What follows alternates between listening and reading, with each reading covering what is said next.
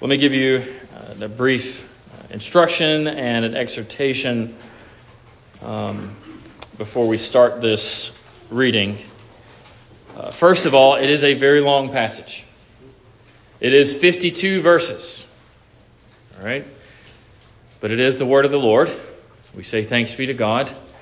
And hearing the word of the Lord is one of the most important things you will do in your life. So guard your heart. Keep your eyes focused on the text, your heart. If you aren't looking at the Bible, at least meditate and listen. Remember, the Lord said to his people, He didn't say, Read, O Israel. He said, Hear, O Israel. The Lord your God is one. Second thing, there's a transition in the middle of this passage. Once we get to about verse 24, uh, it's not something that happens next, but it's basically like a step back so that you can see what happened to the people and um, uh, basically the circumstances that Saul had created as a king. So, again, 52 verses. After we read verse 23, you'll kind of notice a shift. And it's mentioning something that was already in play so that you can have maybe a further understanding of why the first half of the text happened. So, let me encourage you devote yourself to the hearing of God's word at this time. 1 Samuel chapter 14. Now it happened one day that Jonathan, the son of Saul, said to the young man who bore his armor, Come, let us go over to the Philistines' garrison. That's a small group of Philistines, not the whole army, that is on the other side. But he, Jonathan, did not tell his father, Saul. And Saul was sitting in the outskirts of Gibeah under a pomegranate tree, which is in Migron. The people who were with him were about 600 men. Ahijah, the son of Ahitub, Ichabod's brother, the son of Phinehas, the son of Eli, the Lord's priest in Shiloh, was wearing an ephod, this thing that priests normally wore. But the people did not know that Jonathan was gone. And between the passes by which Jonathan sought to go over to the Philistines' garrison, there was a sharp rock on one side and a sharp rock on the other side. The name of one was Bozez. Yes, they named their rocks. And the name of the other, Seneh. The front of one faced northward opposite Michmash, and the other southward opposite Gibeah. Then Jonathan, son of Saul, said to the young man who bore his armor, Come, let us go over to the garrison of these uncircumcised, to the Philistines. It may be that the Lord will work for us, for nothing restrains the Lord from saving by many or by few. Do all that is in your heart, his armor bearer said. Go then, here I am with you, according to your heart. And then Jonathan said, Very well. Let us cross over to these men, and we will show ourselves to them. If they say this to us, wait until we come to you, then we will stand still in our place and not go up. But if they say this to us, come up to us, then we will go up. For the Lord has delivered them into our hand, and this will be a sign to us. So both of them showed themselves to the garrison of the Philistines. And the Philistines said, Look, the Hebrews are coming out of the holes where they have hidden. Then the men of the garrison called to Jonathan and his armor bearer and said, Come up to us, and we will show you something. Jonathan, leaning in, as it were, said to his armor bearer, Come up after me, for the Lord has delivered them into the hand of Israel. Jonathan climbed up on his hands and knees with his armor bearer after him, and they, the Philistines, fell before Jonathan. As he came after him, his armor bearer killed them. That first slaughter which Jonathan and his armor bearer made was about 20 men within about half an acre of land. And there was trembling in the camp, in the field, and among all the people. The garrison and the raiders also trembled. The earth quaked so that it was a very great trembling. Now the watchmen of Saul and Gibeah of Benjamin looked, and there was the multitude, that is the Philistines, melting away. And they went here and there. And Saul said to the people who were with him, Now call the roll and see who has gone from us. When they had called the roll, surprisingly, Jonathan, his own son, and his armor bearer were not there. And Saul said to Ahijah, Bring the ark of God here. For at that time the ark of God was with the children of Israel. And it happened while Saul talked to the priest that the noise which was in the camp of the Philistines continued to increase. It was getting louder and louder. So Paul said, uh, Saul said to the priest, Withdraw your hand. And Saul and all the people who were with him assembled, and they went to the battle. And indeed, every man's sword was against his neighbor. They were fighting themselves. And there was very great confusion. Moreover, the Hebrews who were with the Philistines before that time, who went up with them into the camp from the surrounding country, they also joined the Israelites who were with Saul and Jonathan. Likewise, all the men of Israel who had hidden in the mountains of Ephraim when they heard that the Philistines fled, they also followed hard after them in the battle. So the Lord saved Israel that day, and the battle shifted to Beth Aven.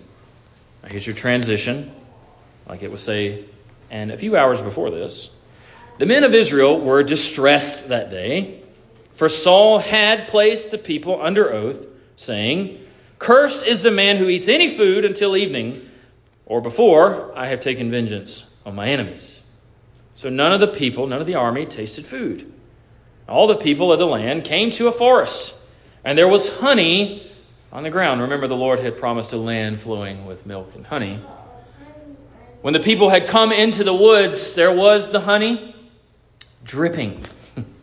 no one put his hand to his mouth, for the people feared the oath. Jonathan had not heard his father charge the people with this oath. Therefore, he stretched out the end of the rod that was in his hand, dipped it in a honeycomb, and put it to his mouth and his countenance, his facial expression, brightened. And one of the people said, Your father strictly charged the people with an oath, saying, Cursed is the man who eats food this day. And the people were faint. Jonathan said, My father has troubled the land. Look now how my countenance has brightened because I tasted just a little of this honey. How much better if the people had eaten freely today of the spoil of their enemies, which they found. For now would there not have been a much greater slaughter among the Philistines? They had driven back the Philistines that day from Michmash to Ajalon. So the people were very faint. So what happened? The people rushed on the spoil. They took sheep, oxen, and calves and slaughtered them on the ground, and the people ate them with the blood. That's worse than sushi. Then they told Saul, saying, Look, the people are sinning against the Lord by eating with the blood. So he said, You have dealt treacherously. Roll a large stone to me this day. Saul said, Disperse yourselves among the people, and say to them, Bring me here every man's ox and every man's sheep, slaughter them here, and eat, and do not sin against the Lord by eating with the blood. So every one of the people brought his ox with him that night and slaughtered it there. And then Saul built an altar to the Lord by the way, this was the first altar that he built to the Lord. And Saul said, Let us go down after the Philistines by night and plunder them until the morning light. Let us not leave a man of them. They said to Saul, Do whatever seems good to you. The priest said, Let us draw near to God here. So Saul asked counsel of God, Shall I go down after the Philistines? Will you deliver them into the hand of Israel? But God did not answer him that day. Saul said, Come over here, all you chiefs of the people, and know and see what this sin was today. For as the Lord lives, who saves Israel, though it be in Jonathan my son, he shall surely die. But not a man among all the people answered him. He said to all Israel, You be on one side, and my son Jonathan and I will be on the other side. The people said to Saul, Do what seems good to you. Therefore Saul said to the Lord God of Israel, Give a perfect lot. That is, help me make this decision. But remember, God did not answer him that day. So Saul and Jonathan were taken, but the people escaped. Saul said, Cast lots between my son Jonathan and me. And Jonathan was taken. And Saul said to Jonathan, Father said to son, Tell me what you have done. Jonathan told him and said, I only tasted a little honey with the end of the rod that was in my hand, So now I must die? Saul answered, God do so and more also. For you, son, shall surely die, Jonathan. But the people said to Saul, Shall Jonathan die, who has accomplished this great deliverance in Israel? Certainly not. As the Lord lives, not one hair of his head shall fall to the ground, for he has worked with God this day. So the people rescued Jonathan, and he did not die. Saul returned from pursuing the Philistines, and the Philistines went to their own place. So Saul established his sovereignty over Israel and fought against all his enemies on every side against Moab, against the people of Ammon, against Edom, against the kings of Zobah, and against the Philistines. Wherever he turned, he harassed them as his enemies, and he gathered an army. He attacked the Amalekites and delivered Israel from the hands of those who plundered them. The sons of Saul were Jonathan, Jeshui, and Malchishua. And the names of his two daughters were these the name of the firstborn, Merab, the name of the younger, Michal. The name of Saul's wife was Ahinoam, the daughter of Ahimaaz, and the name of the commander of his army was Abner, the son of Ner, Saul's uncle. Kish was the father of Saul, and Ner, the father of Abner, was the son of Abiel. Now, there was fierce war with the Philistines all the days of Saul. And when Saul saw any strong man or any valiant man, that is, that could help him, he took him for himself. Amen. The grass withers and the flower fades, but the word of our God endures forever. Starting with an obvious statement here all leaders are imperfect. All leaders are imperfect, except the Lord Jesus, of course. All leaders are sinners, except the Lord Jesus. But some leaders are more imperfect and more sinful than others, aren't they? If you were to study leaders throughout history, children, much like you do in your history lessons in school, you look through various points of history and see these different kings and all that such, you will see this truth proven that leaders are imperfect. If you look at leaders today, you will see this. It is part of the reason that the Lord warns his people over and over again not to put their trust in princes. That is, don't put your trust in civil leaders. Children, you evaluate leaders, right? Could be as simple as a question during this history homework that I mentioned. Daddy, was this king a Christian? Mommy, was this president good? Why did God do this with that man, but do that with this one? These are hard questions, aren't they? You can be a good leader, though, and as Saul reveals, you can be a bad man. That is true. It is undoubtedly true in history that God has used bad men to bring about good things as leaders. And I think Saul probably falls into this category. Because when you get to the end of chapter 14, the summary of his reign, as it were, because that's what it is, it's his genealogy, more or less, and then a summary of what his kingship was like, it's quite positive, isn't it? Right? It doesn't dwell on the negatives. I say all that to say, don't be too rough on Saul. He made some major blunders, yet he was thrust into an impossible position as the first earthly king of the people of the Lord. Remember, and I won't rehash it for you, what the Lord thought of their asking for a king. It wasn't a good thing, because he was their king. The reign of Saul, though, it's a peculiar time for the people of God. It takes up a large majority of the book of 1 Samuel. The title of the book of 1 Samuel, 1 Samuel, is not really an indication of the contents, because 1 Samuel is mainly about Saul.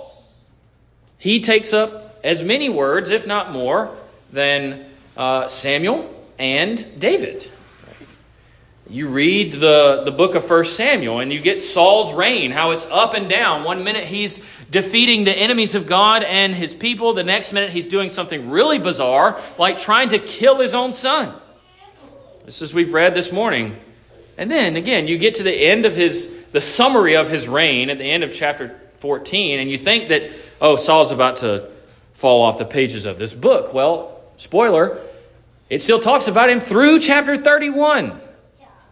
Right? We're only in chapter 14. His death is not recorded until chapter 31, that is the last chapter of 1 Samuel.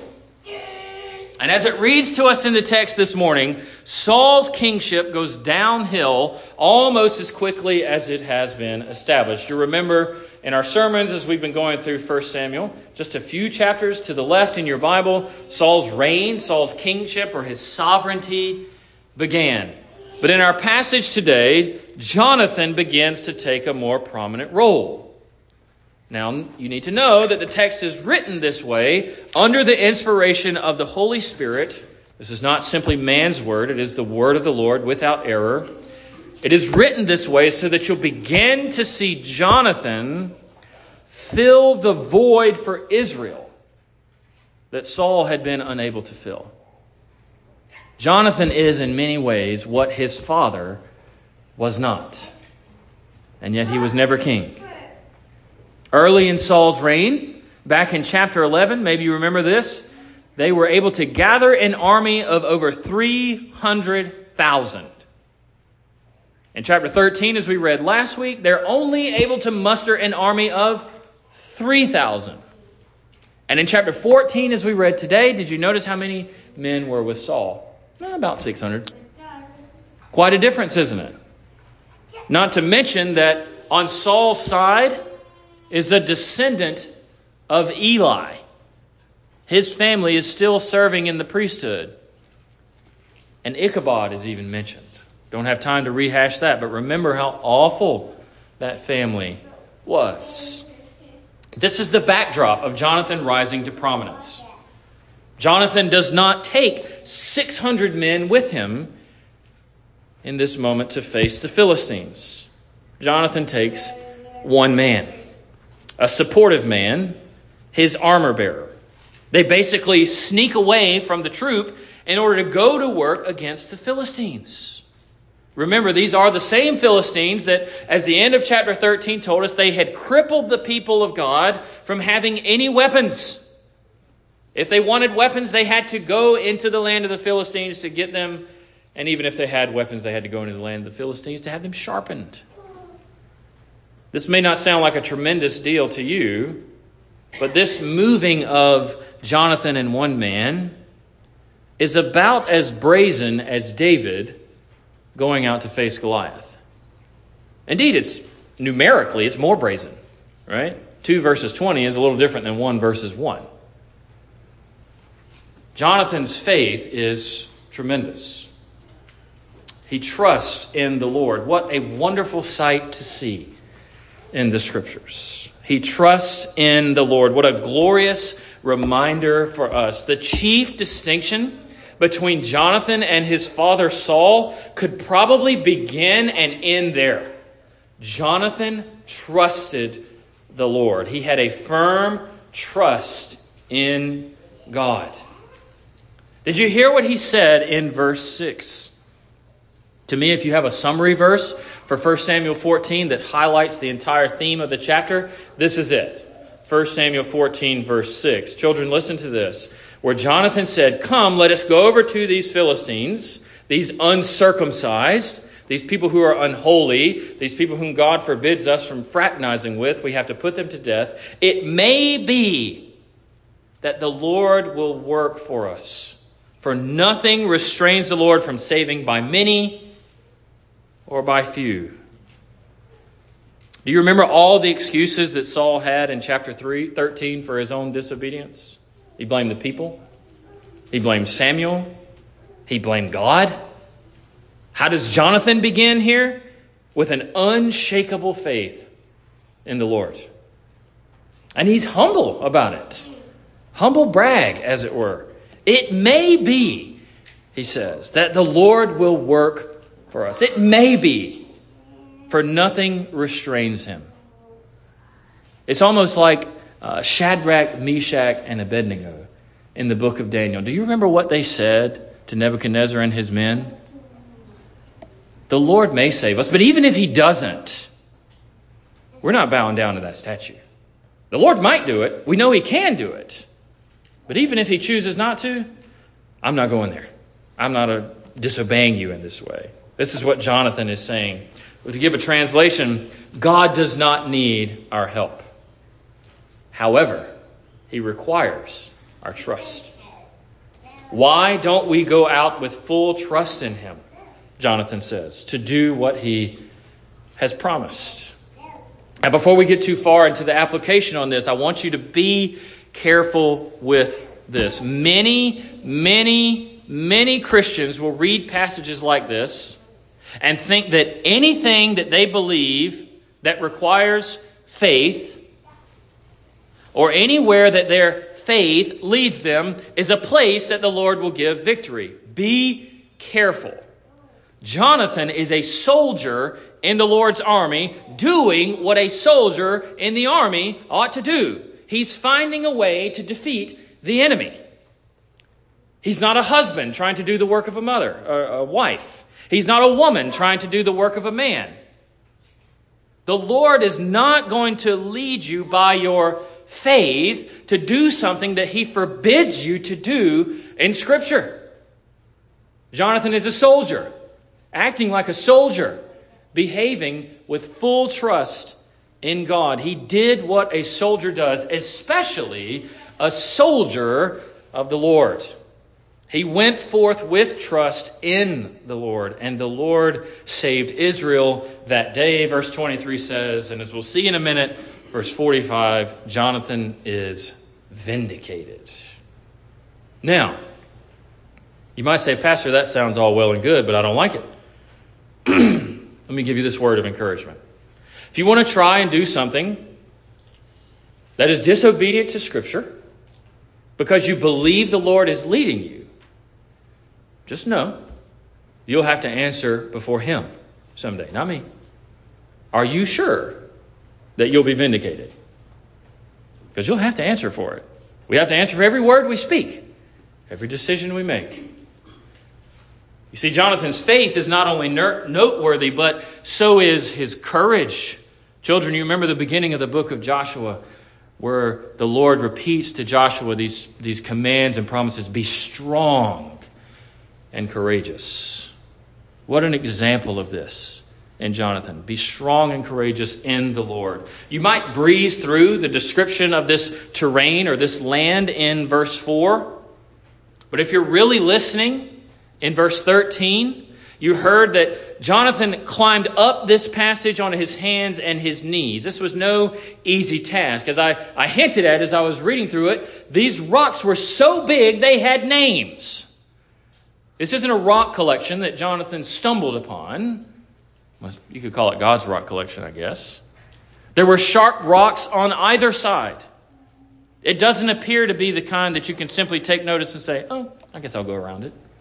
He had to pass through this in order to get to where he would be obeying the Lord and fulfilling this, this drive that he had by the Holy Spirit. He had to carefully make this trek on hands and knees, trusting the Lord with every push, with every pull, and with every grip. As Jonathan is, is doing this work with the Lord, as they say in verse 45, as he's doing this, the Philistines began to, to perk up. They say, Look, the Hebrews are coming out of the holes where they've hidden. You could probably imagine them chuckling, right? They're coming out.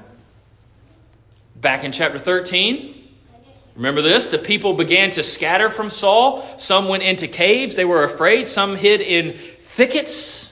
Some hid in, uh, well, I guess you can't hide in a rock. Uh, some hid behind rocks and caves. Some hid in holes. Some hid in pits. Serious hide and seek. Some even left the area altogether. We're told that they crossed back over the Jordan, saying, I don't want any part of this. That's in chapter 13. And the Philistines, they see only two men and they call them up. And this group of 20 Philistines or so ends up dead on the ground. Now, let me give you a reminder. The people of God have always loved, cherished, memorized, and known the Word of God. Back in Leviticus 26, verse 3 and verse 8, Listen to this. It says, If you walk in my statutes and keep my commandments and perform them, five of you shall chase a hundred. A hundred of you shall chase 10,000 to flight. Your enemies shall fall by the sword before you. Is it possible that Jonathan was remembering a promise like this?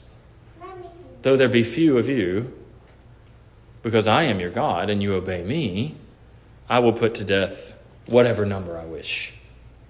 The God who may deliver them.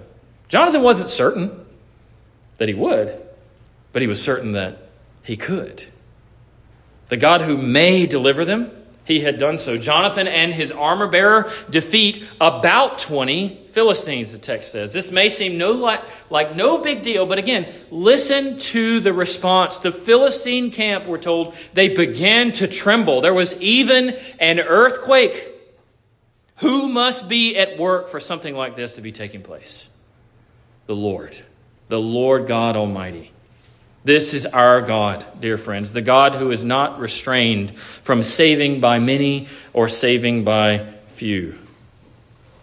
You see, the Philistines, they're not the only ones who begin to notice. Saul's watchmen notice, we we're told, and they suspect something is occurring. Saul imagines that some of his own men must be missing. There's no way the Philistines are simply fighting themselves. And what do they do? They call roll they discern that Jonathan and his armor bearer have gone over, and then they go over to see what's going on. They're going to go check it out. Let's go see this battlefield over here. What are the Philistines doing? They even appear to be fighting amongst themselves, the text tells us. Did you notice what this caused in the text? There had been Hebrews among the Philistines. The people of God had gone to live with the Philistines instead. It's more safe, right? They probably have better weapons. Their king's not Saul. Their God doesn't, you know, let them be hungry. The Philistines have these group of Hebrew, this group of Hebrews among them, and they come out, they leave, and they rejoin Saul and Jonathan. All those men I mentioned earlier that were in hiding are coming out to join Saul and Jonathan, the text tells us. Whatever driving away of the Philistines that still needed to be done, it is completed by the end of this scene. And we're told that the Lord saved Israel that day. Do not overlook what got us to this point. It is the faith and courage of two men. The faith and courage of two men brought forth the fulfillment of God's promise to defeat his and their enemies. It wasn't an army that started this. There was no manpower in the beginning. I don't care who you are, two against 20 is not good odds. And the text even says about 20.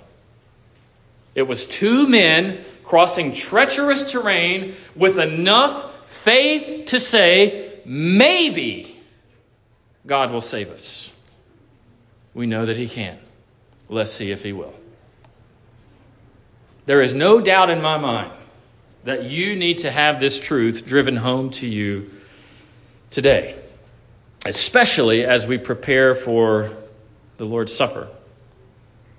If you have something that you know needs to be done or said and you're afraid, know that the Lord does not require any more than you have to offer, but a willingness to do it.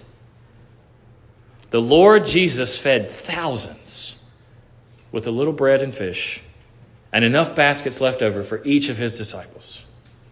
He used what they had. He used what they gave. The temptation for so many of us is we do not believe the Lord is able, and therefore we will not give what we have. We don't put forth the effort to talk to our children. We don't put forth the effort to talk to our neighbor and share the gospel. We don't put forth the effort with our spouses because, quite frankly, they don't deserve it. We don't tell our adult children that they are in error because who are we that we could persuade them? Do you see the problem with all of those objections? The focus is on you. You not having what it takes, friends, is the whole point. It's the entire point. Nothing restrains the Lord from saving by many or by few. Friends, do the work that God has given you. The Lord is with you, He is for you. When the Lord Jesus sent His disciples out at the end of Mark chapter 16, He said this very same thing.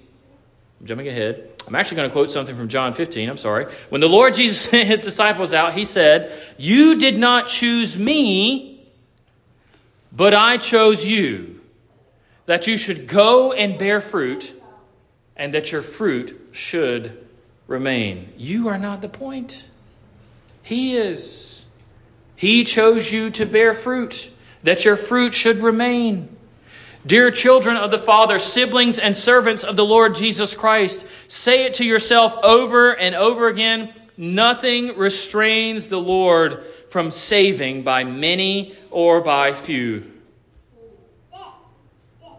What the remainder of this chapter does is it highlights more foolishness of Saul.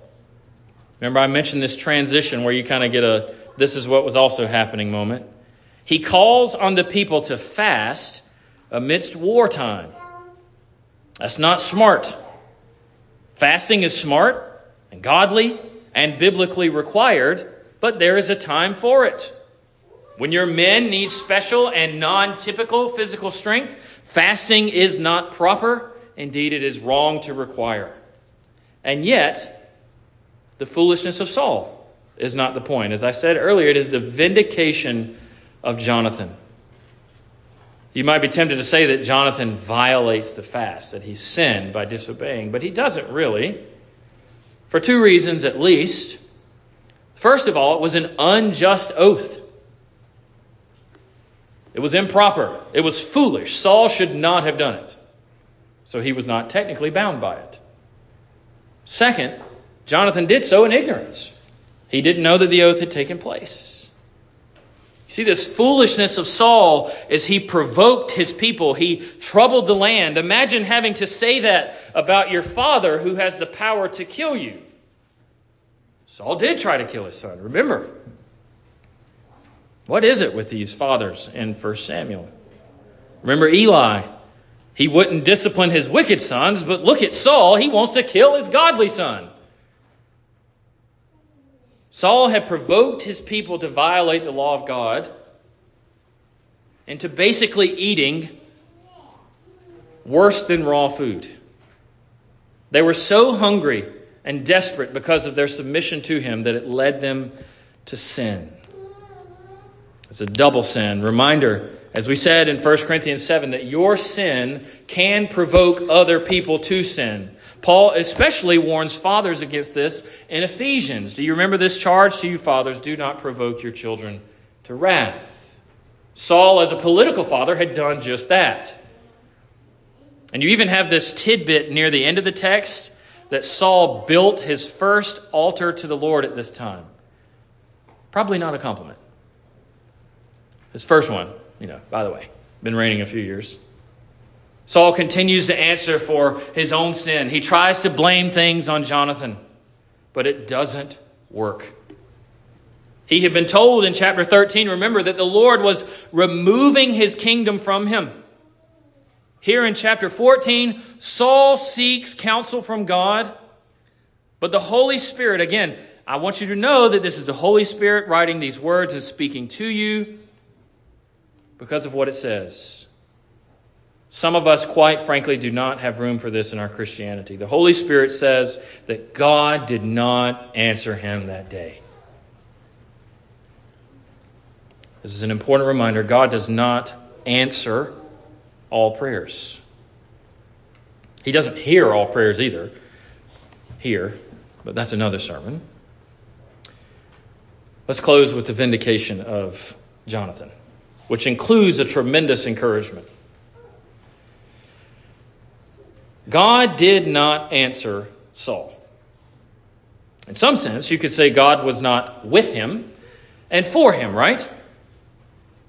But notice what the people say as the text says they rescue Jonathan from his own father. They ask this question Shall Jonathan die, who has accomplished this great deliverance in Israel? Certainly not. As the Lord lives, not one hair of his head shall fall to the ground, for he has worked with God this day.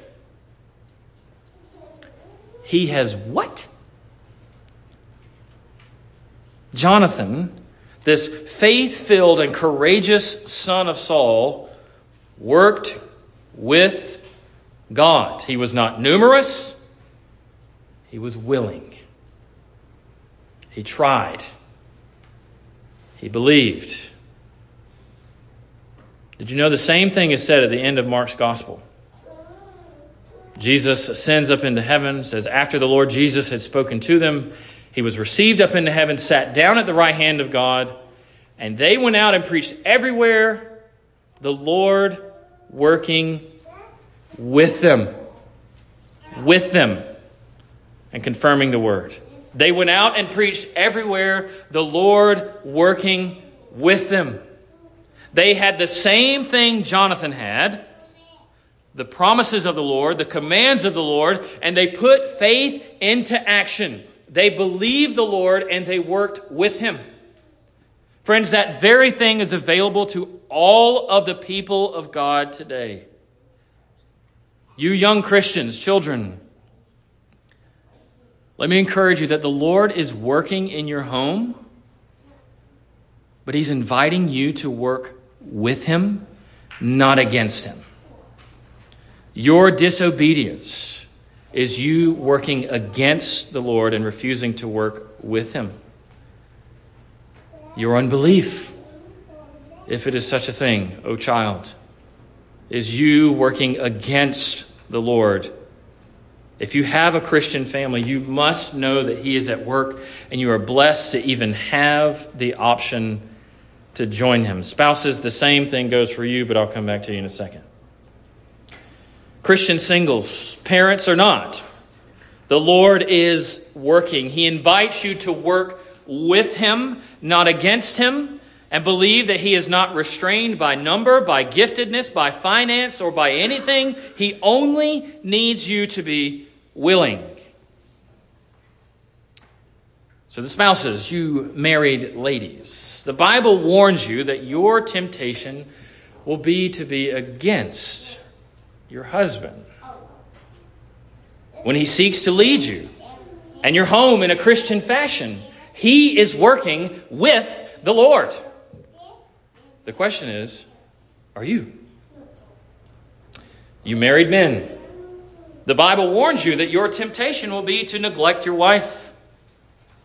When she pleads with you to take a more godly role in the home and to lead her and your children with gentleness and attentiveness, she is working with the Lord. The question is are you? Examples are endless.